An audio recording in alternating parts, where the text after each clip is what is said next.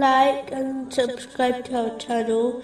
Leave your questions and feedback in the comments section. Enjoy the video.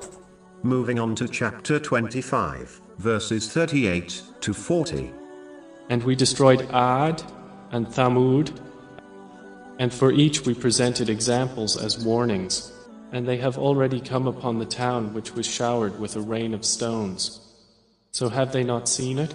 It is important for a Muslim to be observant in their daily life, and not be too self-absorbed in their own worldly matters, that they become heedless from the things which are occurring around them. This is an important quality to possess, as it is an excellent way to strengthen one's faith, which in turn helps one to remain obedient to Allah, the Exalted, at all times. For example, when a Muslim observes a sick person, they should not only aid them by whatever means they possess, even if it is only a supplication, but they should reflect on their own health and understand that they too will eventually lose their good health, either by an illness, aging, or even death.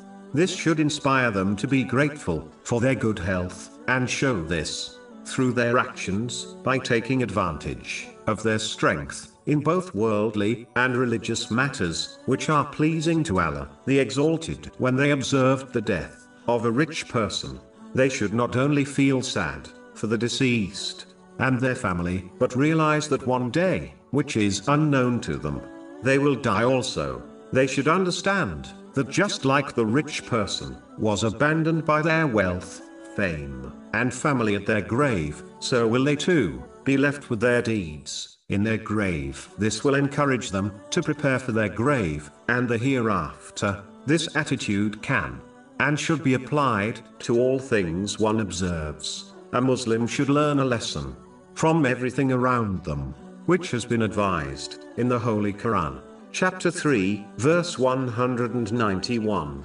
And give thought to the creation of the heavens and the earth, saying, "Our Lord, you did not create this aimlessly." Those who behave in this manner will strengthen their faith on a daily basis, whereas those who are too self-absorbed in their worldly life will remain heedless, which can lead them to their destruction.